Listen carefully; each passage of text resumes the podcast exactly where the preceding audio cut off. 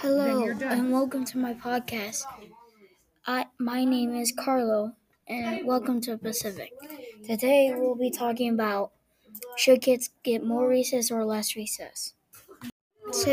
Today we'll be talking about kids having a lot of energy and kids getting hurt and kids not being supervised enough. Kids should have more recess because they have a lot of energy. They don't have a lot of free time, so they need to be outside more. Kids have less recess because they get hurt.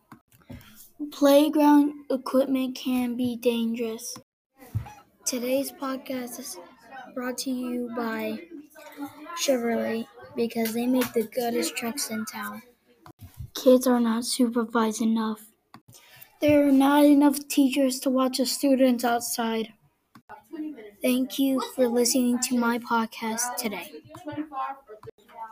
Click on the links for old episodes. Please listen to next week. This is Carlo with Pacific.